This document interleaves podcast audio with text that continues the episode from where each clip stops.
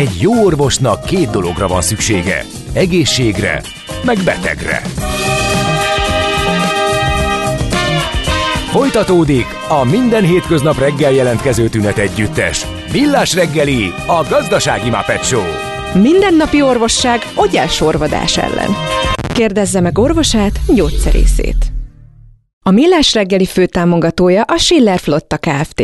Schiller Flotta is rendtakár. A mobilitási megoldások szakértője a Schiller Autó tagja. Autók szeretettel.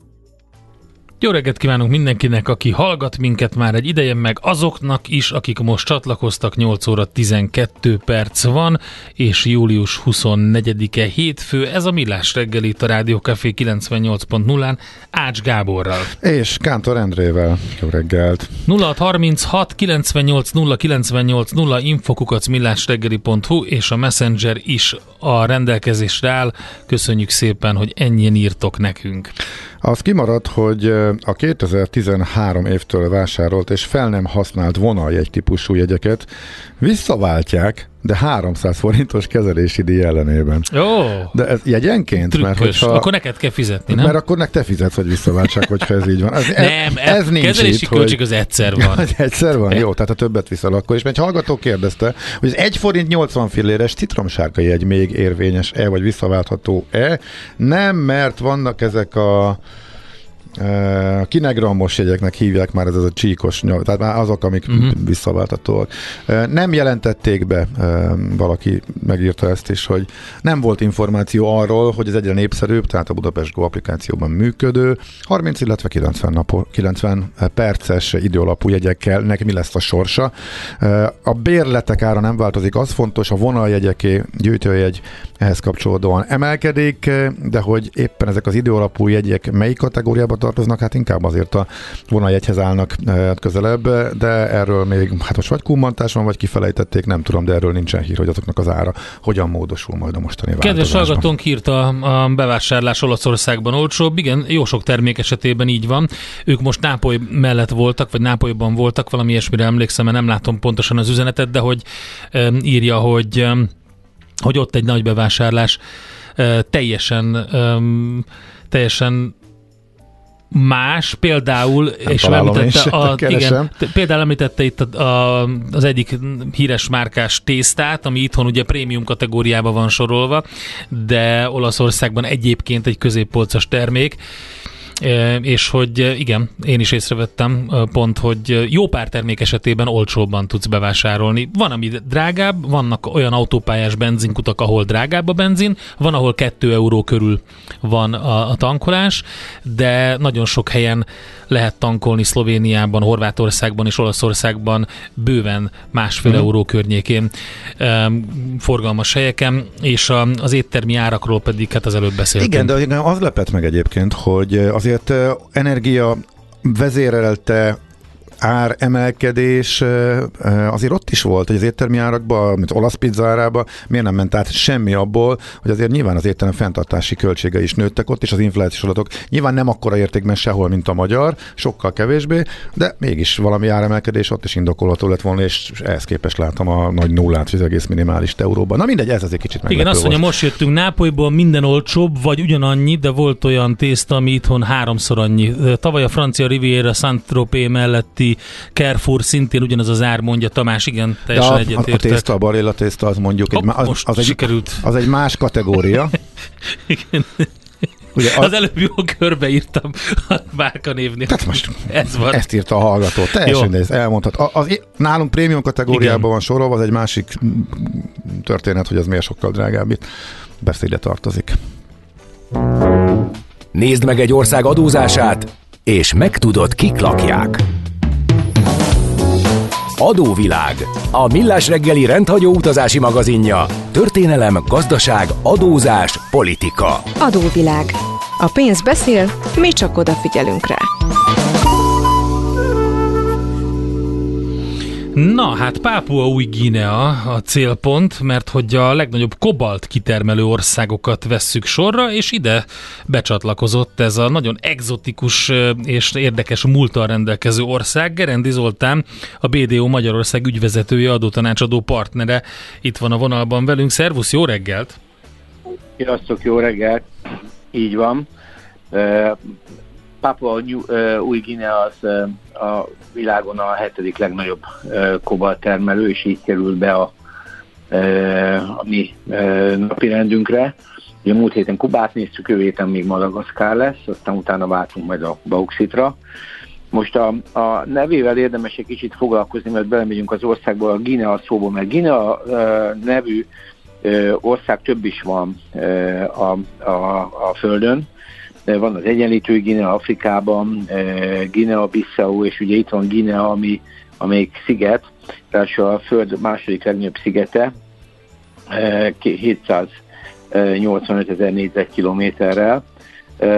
Az első az Grönland 2,1 millióval, és a harmadik pedig egyébként a nem olyan messze lévő 748 ezer négyzetkilométeres Borneo. De ez egy portugál szó, és egyébként a portugálok azokat a területeket hívták Gineának, nagyon sokáig egyébként e, e, nyugat-afrikai partvidéket is rengetegen német, holland, ilyen Gineáknak hívták, ahol fekete bőrűek élnek. Tehát ez volt, a, a, ahogy én így megértettem, a portugál nyelvből származik ez a szó, és abból is egy olyan vidéket jelöl, ahol, ahol, ahol fekete bőrű emberek élnek. És hát itt is azok éltek, és egyébként a portugálok voltak, akik először térképre rakták ezt a területet, még a 16. században, de majd fogjuk látni a történelménél, hogy nem, nem nagyon éltek ezzel a lehetőséggel, mert valójában Papua New Guinea az, az, az nagyon-nagyon messze van. Tehát a, a, a gyakorlatilag, ha térképre ránézünk,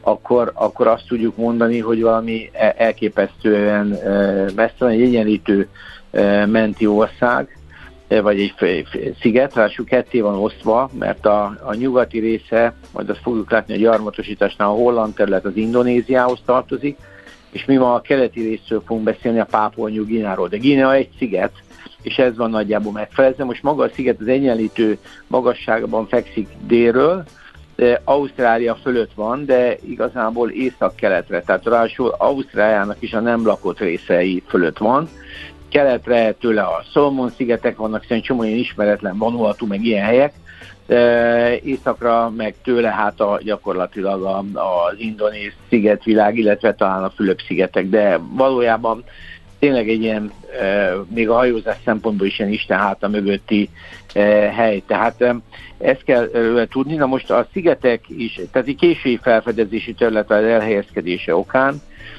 szigetek is tartoznak hozzá, szellemesen a a, a, a, a, a gyarmatosítók New Britain, New Ireland, meg ilyen Bongavilnek hívják, és egyébként a németek is e, tartottak itt gyarmatot, azért a tenger Bismarck tengernek hívják, ami ott van. Szóval igazából a régi nevekből nem sok mindent lehetett megtartani. A fővárosa Port Moresby, ami hát több szempontból a negatív listákat vezeti. E, Moresby egyébként egy angol admirális volt, egy brit admirális volt, a, és a város meg, meg, meg elkeserítően e, rossz a közbiztonság, a világ talán legrosszabb közbiztonságú városa, tehát az erőszak az, az szinte állandó férfival, nővel szemben, szóval ez egy elég, elég, elég e, komoly e, probléma. E, és hogy, hogy lássuk, hogy ez a negativizmus, vagy ez a fajta e, probléma, ez mennyire jelentős itt, egy csomó olyan fogalmat adtak például Guinea a világnak, ami, ami, amit ma a köznyelv is használunk, ilyen a kannibalizmus és a fejvadászat, amit a törzsi kultúrának a része. Tehát gyakorlatilag azt azért látni kell, hogy, eh, hogy, eh, hogy ezek a törzsek, akik itt laktak, itt egy nagyon régóta eh, lakott terület, azt mondják több ezer évet, tehát van, aki tízezer éveket is mond, tehát ősidők óta lakott terület. Ezeknek ez a kultúrája. Tehát azért az ember elképzeli a gyarmatosítókat, itt azért nem volt annyira vicces ezekkel megmérkőzni, ezekkel az emberekkel, ha ezek nem akartak uh, együttműködni. Itt azt mondják, olyan sírokat tártak fel, amit ők egymás közt e, ti háborúból eredt, ahol több mint tízezer koponya volt. Tehát e, gyakorlatilag e, a fejvadászat itt azt, azt jelentette ezeknél a törzseknél, hogy nem csak legyőzte, hanem a fejét levágta és elvitte. Tehát gyakorlatilag ennek ilyen spirituális jelentősége volt, de ez a vidék, ez egy ilyen tényleg nagyon, nagyon más vidék, mint ami a, a többi. De nem ezt tartotta vissza a felfedezőket alapvetően, hanem a földrajzi fekvése, és csak a, a, jó lehet, a portugálok elkeveredtek ide így Magellán után a, a 1526-27-ben, de nem, nem gyarmatosították a területet. Egyszerűen szerintem már erőforrásuk nem volt erre, de a térképre fölrakták. Aztán 1880, 1828-ban tárta fel Hollandia a sziget nyugati részét, ami, ami gyakorlatilag holland gyarmattá vált, tehát a nyugati felet, és gyakorlatilag úgy kell elképzelni, hogy a szigetet függőlegesen megfelezték. Tehát a nyugati rész az Hollandiához tartozott, és onnan került át e, e, Indonéziába, miközben a 1884-től a németek megérkeztek, és az északi, a keleti résznek az északi részén rendeztek be egy német gyarmatot, és 1906-ban pedig Ausztrália a keleti résznek a déli részét, tehát fogalta el, és így lett ez egy ilyen hármas fennhatóság, amiből gyakorlatilag a, a ma is a kettős tagoltság megmaradt, csak mind a két rész valahol függetlenedett. 1942-ben a japánok itt is megjelentek, ráadásul azt, azt, azt olvastam, hogy itt nagyon-nagyon heves háború zajlott, közel 200 ezer áldozata volt a gineai harcoknak, tehát itt egy elég, elég komoly rész volt, de a japánok idáig is lejöttek. 62-ben a hollandok átadják a saját területüket, tehát a Nyugat-Ginát, ami Indonéziához tartozik, az ENSZ kezelésébe, és aztán onnan kerül át Indonéziához, míg Pápua új Guinea, az pedig Ausztrália ad neki úgymond függetlenséget az Ausztrália, az, az Ausztrál gyarmat részeként működik 1975-ben. Tehát Pápua New Guineáról ilyen értelemben 1975 óta beszélhetünk. Na most a fekvéséből látszik, hogy ez egy trópusi terület, tehát egy kicsit a földrajzára rámegyünk. Jelentős hegyei vannak, és ez előrevetítő, nagyon komoly ásványi kincsei is vannak. A gineai hegyvidék az e, magas, tehát a legmagasabb csúcsa a keleti részen az 4509 méter magas, és ugye a német gyarmat után e, Wilhelm hegynek hívják.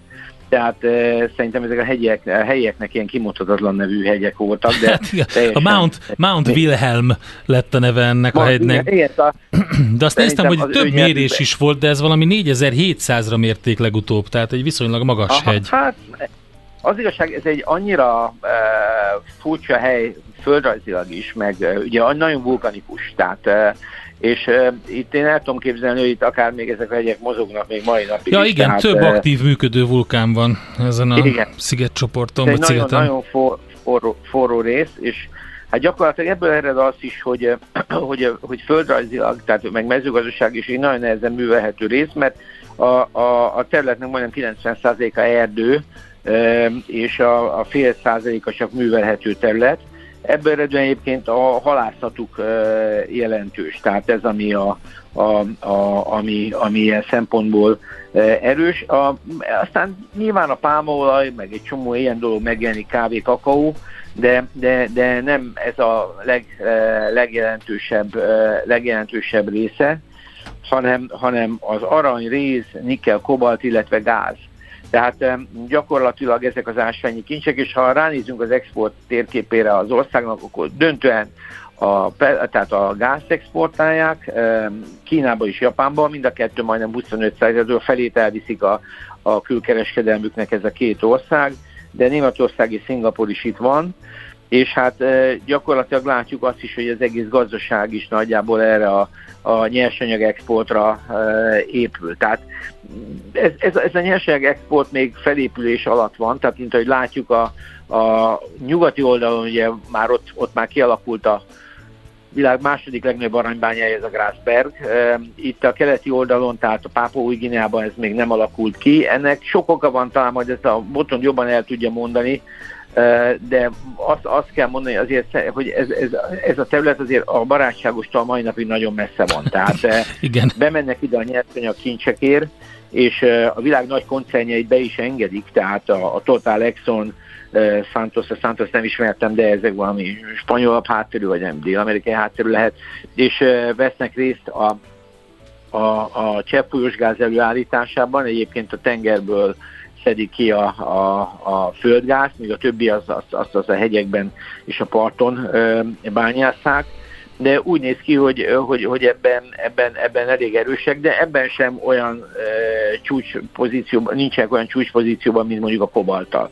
A kobaltot egyébként a nikkelt bányák mentén e, vagy azzal együtt bányásszák, és hát gyakorlatilag abban tényleg a, a hetedikek. Na most azt kell mondani, hogy én olvasgattam utána, hogy egyáltalán itt mennyire erős ez a befektetési promóció, hát azért a, a, a vér nem válik e, a, a, a vízé, és itt, itt azért ez a, ez a fajta barátságtalan társadalmi vagy valami kulturális környezet, ez úgy néz ki a gazdaságot is átítatja. Tehát semmi különleges nincsen, amire érdemes lenne idejönni adójogi értelemben sem, ha nem lennének ezek az ásványi kincsek. És szerintem itt tényleg abszolút küzdelem bármit csinálni, nekik vannak ilyen szabad kereskedelmi övezeteik, de, de cikkek jelennek meg arról, hogy ezek nem működnek jól. Tehát itt igazából ez egy problémás vidék, látjuk egy új ország, tehát 75 óta önállóak, de valójában a szokásaikat nehéz, nehéz szerintem levetkőzni. Most az adózásuk egyébként teljesen átlagos, tehát semmi, semmi olyan nincs, ami miatt ezt itt azt lehetne mondani, hogy nagyon támogatnák 10%-os a, van nekik ilyen szélszexük, ami működik, társasági adójuk az ilyen 30%-os, sőt, hogyha valaki nem rezidens és ott üzlet, akkor 48 tehát ilyen kifejezetten érzgetős. A, a, van különböző ilyen, ilyen kereskedelmi, tengeri kereskedelmi adójuk, amit nem nagyon tudtam megérteni még, hogy ez hogy működik, ez egy 5%-os forgalomra vetített 48%-os adó tehát ez is egy ilyen régi speciális, és szerintem elég barátságta adó. Szerintem ez a, a, a LNG-hez kapcsolódhat, ami, aminek a szállításával foglalkozó cégeket is próbálják adóztatni. Egyébként maga az ország szegény, tehát csak lássuk 10 millióan vannak, és az egyfőre jutó GDP az 2500 dollár körül van, tehát azért azt lássuk Magyarország 18 ezernél van, tehát ez az ország ez kifejezetten szegény státuszban van, és próbál valahogy fölzárkózni, helyi adói nincsenek, és az SZIA-juk is milyen sávosan megy 42-ig, tehát az adózási oldalról sem lehet róla jót mondani, szerintem a szigetnek a keleti felének a fő jellemzője talán az, hogy, hogy nagyon gazdag és uh, szerintem ez még ma is a 20. század, a 21. században is uh, egy nagyon komoly kihívás itt ezzel a kultúrával, meg ezzel az egésszel megbarátkozni és olyan üzleti kapcsolatokat felépíteni, amivel ez mehet, de egy biztos, hogy ez a terület ez gazdag, és teljesen egyértelműen az erőforrásainak az értékesítésére épül. Tehát itt ilyen autógyár, összeszerelőüzem, híres egyetem, szóval én ennek a nyomát nem láttam. Tehát hát a valószínűleg nem is lesz, de most pont az a kizsákmányoló szakasz következik, amikor a nagyhatalmak azon szalámizzák el a, az országot, hogy ki lesz az az ásványkincs, ami ott van. Lehet, lehet, de az látszik, hogy ők nagyon mérő indulnak. Tehát mm. igazából azért az indonéz példát nehezen fogják tudni követni, meglátjuk, hogy, hogy, hogy sikerülni fog-e nekik. Hát körülbelül én így gondoltam elmondani Pápua új Gináról. Nagyon érdekes hely, reméljük, hogy jobb sorsuk lesz, de azért az eddigi szokásaik alapján van miről leszokniuk. Tehát nem egy... Nem egy Igen, ahogy Rejtő is megírta, ott a rágós misszionárius foknál. Úgyhogy igen, hát kemény ügy. Én úgy vettem ki a szavaidból, Zoli, hogy ez nem egy elsődleges nyaralási destináció számodra a gyönyörű nem. látványosságok ellenére. Egyébként, ha ránéztek interneten, akkor olyan tengerpartozokat látok, igen, hogy igen. csoda. Csoda az de egész, igen. A, de tényleg, tehát a, gyönyörű. De ha mögé tesszük ezt az unga népséget, meg ezt az egész csapatot, ami ott azért úgy, azért én videót láttam, néztem pont, hogy autókat megállítanak az úton, persze nincsenek autópályáik, ilyen kisebb utak, és egyszerűen kirabolják. Hát Tehát, elég erős, igen. Még... Most ugye pont a Botondal is akartam erről beszélni, hogy februárban volt pont az, amikor végül az emberrablók elengedték azokat a régészeket, akik ott én tártak föl általad is említett helyeket, és egyébként konkrétan tényleg uh, ugyanúgy a törzsi díszbe öltözött emberekről van szó, csak az a különbség, hogy mondjuk Kalasnyikovval vagy akár 47-esekkel a kezükben, vagy, vagy valami más fegyverrel a kezükben tényleg konkrétan szabad rablás történik sok, sok esetben. Hát szóval, és, és, és ez egy ország, szóval Igen. igazából ez a közbiztonság biztos egy masszív probléma, de nagyon gazdagok ásványi Hát meglátjuk, hogy hogy alakul. Köszönjük szépen az összefoglalót, érdekes volt. Még annyit, eszembe jutott az elején, ecsetelted ezt a Guinea szót, hogy ez, ez tényleg egy portugál eredetű dolog, és hogy, a, hogy eredetileg az egyik szenegáli törzsnek a neve volt, azt hiszem, és akkor onnantól kezdve pedig, amik, akik hasonlítottak, elkezdtek a portugál hajósok mindenkit úgy hívni, igen, és onnan jött, és a ráadásul ennek a pápuának is egy érdekes származása van, a pápua névnek, meg az, az, az meg azt jelenti, hogy göndörhajú. Tehát az egész az egy ilyen Azért. nagyon érdekes sztori, hogy hogy alakult ki ez a névadás. Na jó, innen folytatjuk, köszönjük szépen. Így van. Köszi, sziasztok! Gerendi Zoltánnal, a BDO Magyarország ügyvezetőjével, adótanácsadó partnerével beszélgettünk. Pápua, új Gínea a célországunk, a legnagyobb kobalt termelő, kitermelő országokat vesszük sorra. Feledi Botont következik majd. Folytatódik az adóvilág. A Millás reggeli rendhagyó utazási magazinja. Nézd meg egy ország adózását, és megtudod, kik lakják. Adóvilág a pénz beszél, mi csak odafigyelünk rá. Pápua új Guinea, tehát a célországunk, a legnagyobb kobalt kitermelőket vesszük sorra, és pont említettem itt Zolinak, hogy azt hiszem februárban volt az, amikor végül elengedték az utolsó túszaikat a pápua új gineai emberrablók. Egy régész és három egyetemista volt az, akik terepmunkát végeztek. Most fegyveres utonállók fogjulejtették őket. Ugye új-zélandiak voltak, és azt mondta, tehát, tehát nem, nem lehetett tudni, hogy, hogy mi lesz ennek az eredménye, hogy tényleg elengedik-e őket, és az a helyzet, hogy azt mondták, hogy a bűnözők számára valójában nincs profit az emberrablásban. Ezt írta a pápuai kormányfő a Facebook oldalán, és több ilyen eset is volt, úgyhogy a Gerendi Zoli által említett elég negatív kommentek az ország közbiztonságára vonatkozóan erre vonatkoztak, de itt van velünk a vonalban Feledi Botont, külpolitikai szakértő, és akkor megnézzük, hogy ő mit lát ebben az országban. Szevasz, jó reggelt! Sziasztok, jó reggelt kívánok! Mm, hát ahogy az lenni szokott, a, a közbiztonság azért eléggé elválik attól, ami a geopolitikai szempontból meghatározó egy-egy országban, ahogy láttuk itt a föld déli oldalán, ez eh, sajnos gyakori helyzet. Tehát tény, hogy a közbiztonság az eh, bőven hagy kivett valót maga után, de képzeljük el mondjuk Hát tényleg a történelmi Magyarország bő másfélszeresének területén él ez a 11-2 millió ember, tehát elképesztően alacsony népsűrűség, meg itt európai szemmel nézve is, e, és hát ők azok, akik több száz törzsi háttérből, nyelvből érkeznek. E, tehát ez egy picit, mint amit a Fülöp-szigetekről is mondtunk, tehát ezt kormányozni az önmagában is egy nehézség, ez azért lett egy egységes terület, mert egy gyarmatosítók aztán így kezelték, e, de ez nem egy természetes felállása ezeknek a közösségeknek. Mostanra már van meghatározó törzs, egyébként onnan származik a miniszterelnök is, de ez nem jelenti azt, hogy, hogy ettől könnyebb lenne ez a munka. E, csak hogy érezzük azt, tehát, hogy tényleg a fővárosban is még a 2017-es e, választásokon a, a választókerület egyik fő szervezőjét, ezt érezzen 60 ezer dollárral találták meg az autójában. Uh-huh. És úgy hát igen. Ott nála néhány amire gyártott szavazat, tehát hogy, hogy itt ez a típusú európai szemmel nézve mondjuk apró bűnözés is jelen van, de ami mondjuk most az országot éppen lázban tartja belpolitikai szinten, az a oknyomozó újságíróknak a e, szövetsége, aki a Pandora papers és másokat is közölt annak idején.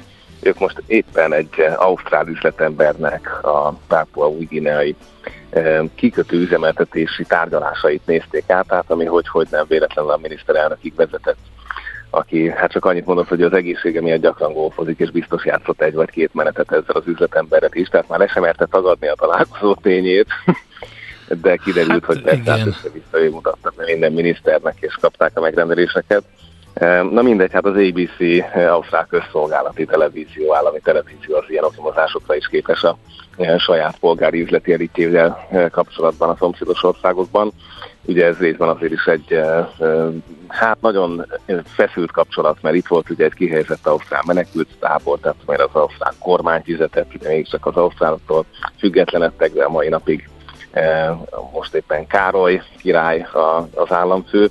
Tehát egy nagyon izgalmas területről van szó, ahol szerintem egészen meglepő fordulatszámon zajlik a nemzetközi diplomácia. Tehát itt most ugye Biden csak azért nem ment el, mert közben úgy tűnt, hogy az Egyesült Államok csődbe megy, és haza kellett utaznia a Hiroshima-i G7 csúcsról, de az első amerikai elnök lett volna, aki látogatást tesz személyesen a szigeten, eh, de Blinken elment helyette, és akkor így írták alá az amerikaiakkal az átfogó biztonsági együttműködést, aminek keretében egészen komoly katonai kooperáció következik, eh, a, a, a vizeiket gyakorlatilag ellenőrizhetik az Egyesült Államok hadihajói, használják a kikötőiket, és hát persze kapnak rengeteg pénzt a különböző fejlesztésekre. De ezen túlmenően megfordult most Módi, indiai miniszterelnök is, aki szintén a csendes óceáni sziget országoknak a képviseletét szeretné segíteni, és éppen Emmanuel Macron az, aki ebben a hónapban teszi a tiszteletét Kaledóniában és Új-Gineában. Tehát ha, ha így végignézzük, akkor hát budapesti diplomácia csak csettintene, hogyha ilyen látogatókat tudna szerezni. Ez nyilván részben az ország stratégiai helyzetének, méretének, illetve ásványkincseinek szól. Tehát a, a, Igen, a pont ezt akartam kérdezni, hogy ugye az az amerikai, ausztrál, indiai együttműködés, ez, ez, ez nagyon erőteljesen körvonalazódik, ez a, a, ez a Véd és Dat Szövetség kicsit ilyen bagatel módon fogalmazva Kínával szemben, hogy emiatt nagyon fontos lehet ez a terület?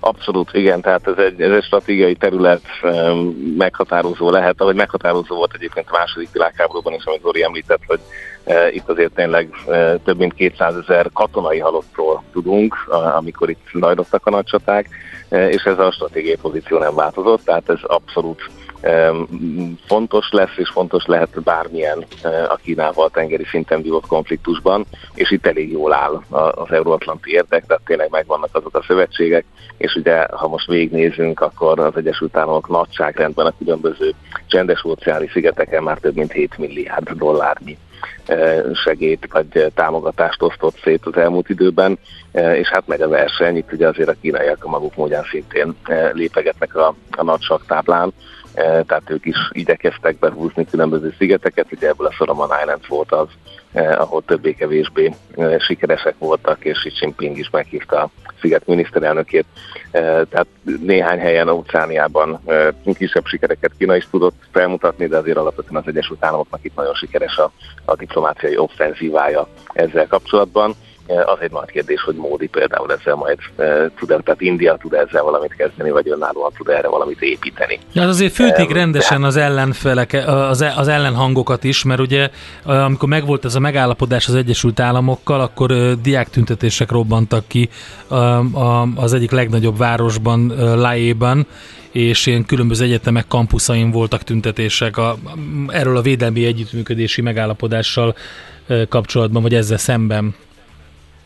Igen, tehát ez, ez így van, és ez mutatja az Egyesült Államok közdiplomáciai hiányosságait Afrikától, Fülöp-szigeteken át új Gineáig, hogy, hogyha a fiatalok meghallják ezeken az vidékeken az usa akkor ők már egy egészen más nem a hidegháborús győző, hanem valamilyen más globalista elnyomó képét látják ebben sokszor hogy ennek generációs okai is vannak, vagy pedig a politikai pártok között így már szélesebb a spektrum, ez utóbbi is biztos, hogy igaz, de ez tény, hogy jelen van itt is. Hát ne felejtsük el, hogy azért itt a, a népesség 80%-a egyébként továbbra is városon kívüli, tehát nem urbanizált népesség, ahol, ha jól emlékszem, a férfiaknak 63 éves az életelvárásuk.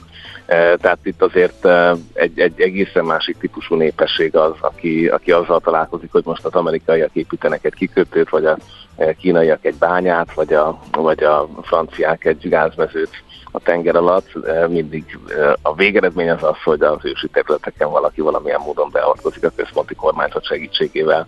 Tehát ha, ha innen nézem az olvasó értelmezést, akkor, akkor azért van egy ilyen fénytörés is rajta, egészen addig, hogy mondjuk Bougainville, ami egy sziget a körülbelül északi, észak-keleti részén az országnak, ők már az önállósodás után, tehát 75 után elkezdtek különböző módokon kiválni, és hát most, hogy a Wagnerrel megismerkedtünk, itt 1997-ben egy brit magánhadsereget kellett bevetni a Line International-t, hogy elnyomják a felkelést, ami annyira nem volt sikeres, hogy egyben a cég is később bezárta az ajtóit, másrészt pedig nem olyan régen megszavazták az önállósodást, tehát 2027-ig lehet, hogy kivál ez a sziget. Tehát csak érezzük ezt a hangulatot, itt azért a központi kormányzattal szembeni alapvető mm, bizalmatlanság az sok helyen megjelenik egészen addig, hogy itt egy ausztrál részbánya miatt már 1988-ban felkerés volt ezen a szigeten, tehát itt tényleg kemény a hangulat, tényleg nem olyan sok bevételi forrás van az országnak, és nagyon-nagyon szeretné a mostani miniszterelnök is elérni, hogy a puszta nyersanyag kivitelen túl a feldolgozóipar megjelenjen, de hát nyilván ez meg egészen más környezeti károkkal fog együtt járni. Tehát ez egy, ez egy komoly dilemma, és nem, nem tudom, hogy van-e nagyon nagy win-win megoldás a jelenlegi körülmények között, amikor nagyon gyorsan kell ez a nyersanyag sokaknak. Hát majd meglátjuk akkor, hogy hogy alakul ez a Skander Pápúi Guineán. Boton, nagyon szépen köszönjük. Igazán nincs mit. Jó hetet nektek is, hallgatóknak is. Sziasztok! Szervusz! Köszönjük, szia, szia. Feledi Botont külpolitikai szakértővel beszélgettünk Pápua új Gineáról. Adóvilág. A Millás reggeli rendhagyó utazási magazinja hangzott el, ahol az adózáson és gazdaságon keresztül mutatjuk be, milyen is egy ország vagy régió. Adóvilág. A pénz beszél, mi csak odafigyelünk rá.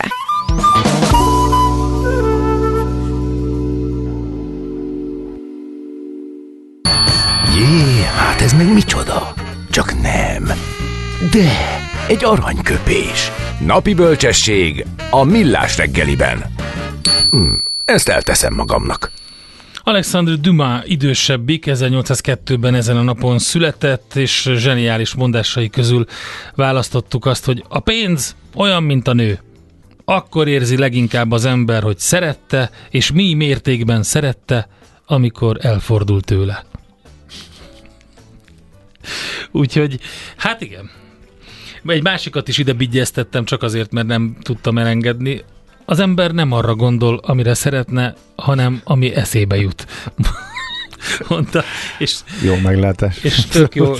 és, és egyébként annyira jók a karakterek, amiket kidolgozott, úgyhogy nem csoda, hogy még mindig az egyik legpopulárisabb, hogyha feldol, filmfeldolgozásokat nézünk például.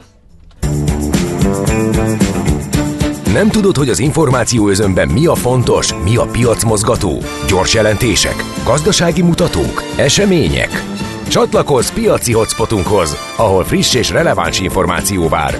Jelszó Profit. Nagy P-vel.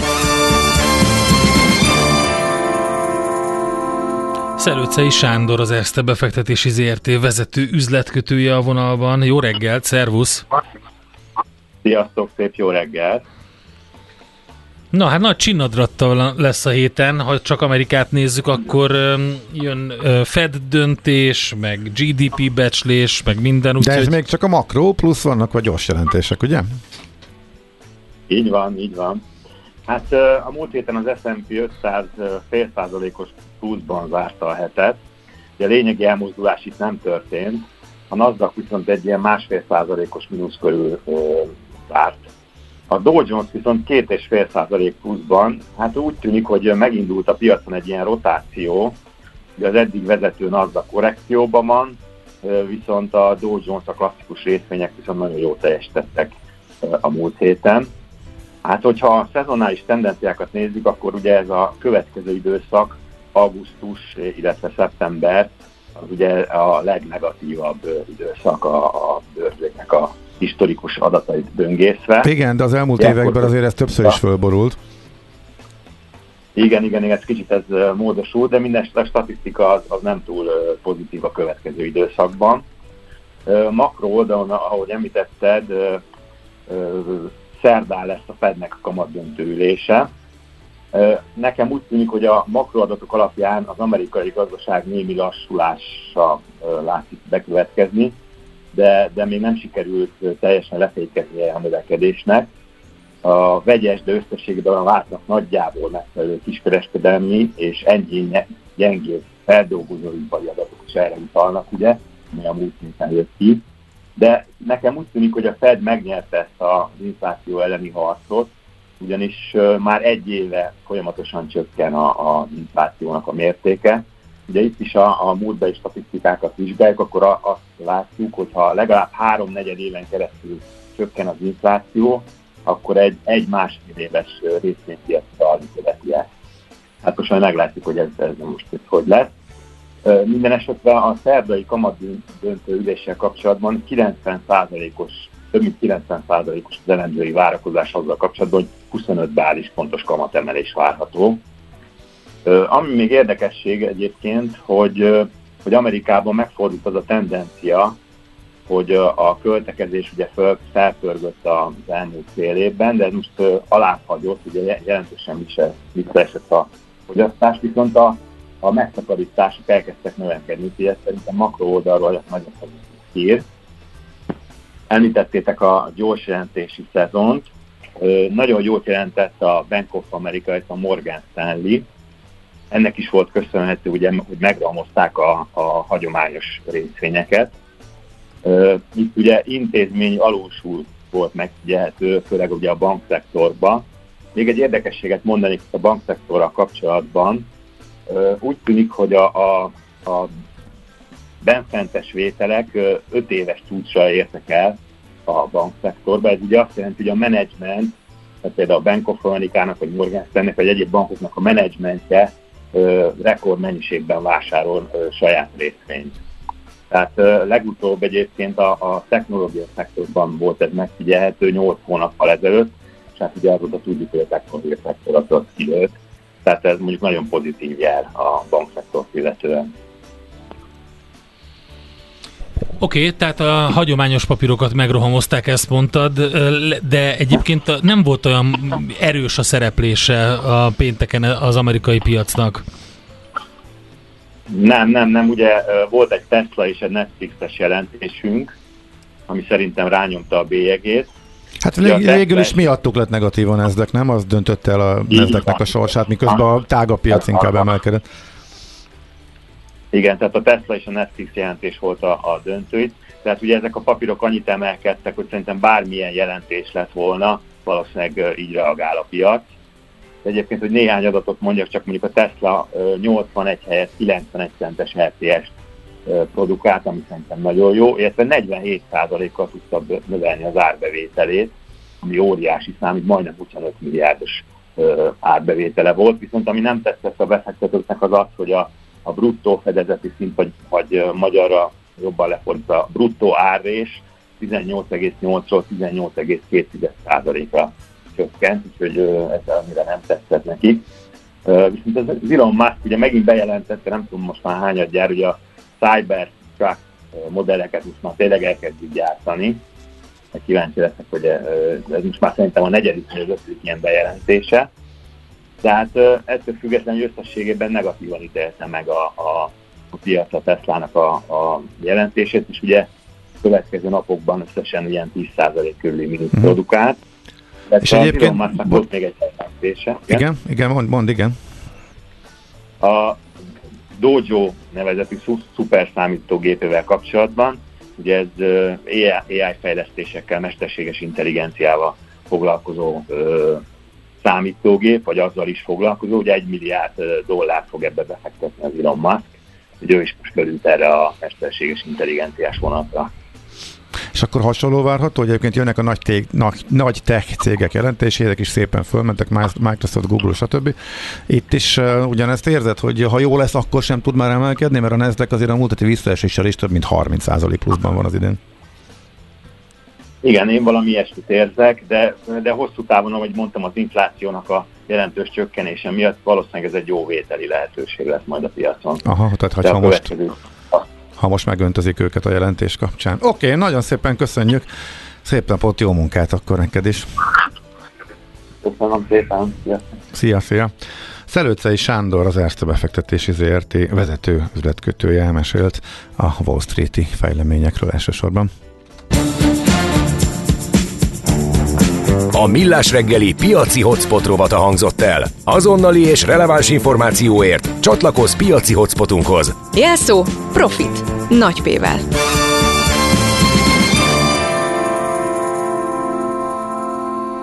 Hamarosan jövünk vissza Czoller Andi legfrissebb hírei után, majd... Lehet, lehet nyugodtan kopogtatni, tehát uh, úgy be vagytok sötétítve, hogy nem is látszik semmi kintről. Remélem Andit nem zavarta meg. Uh, most uh, Andi szelleme van, és gyártja a híreket, úgyhogy most itt uh, kívülről érkeznek az Andi hírek kivételés. Nem, nem zavarjuk meg Andit mi sem a jelenlétünkkel. Úgyhogy ez most nem okoz Most problémát. neki nem okoz problémát, így van. Nekünk pedig nyugodtan lehet bármit kopogtatni, meg akármit integetni. Egyébként pedig Mihálovics gazdarovatunkban azzal jövünk majd, hogy a Supermentán ugye a Nébih szakemberei kutyapanziókat teszteltek, és előre lelövöm a az eredményt, hogy megnyugtató eredmények születtek. Nyilván vannak kirívó esetek, de alapvetően jó a helyzet. Dr. Pallós Lászlóval, a Nébih Országos Állatvédelmi főfelügyelőjével beszélgetünk majd erről a témáról, milyennek Budapesten és Pest vármegyében a kutyapanziók. Úgyhogy hát amikor mennek nyaralni a gazdik, akkor a kutyák is eljutnak ezekbe a táborhelyekbe, és hogyha jól működik, akkor tényleg mindenkinek egy jó élmény. Ha meg nem, akkor meg egy traumatikus dolog lehet, úgyhogy tényleg fontos, hogy jól működjön. Mondjuk meglepődtem volna, hogyha nagyon nagy kirívó dolgokat találnak, mert ez egy piaci sztori.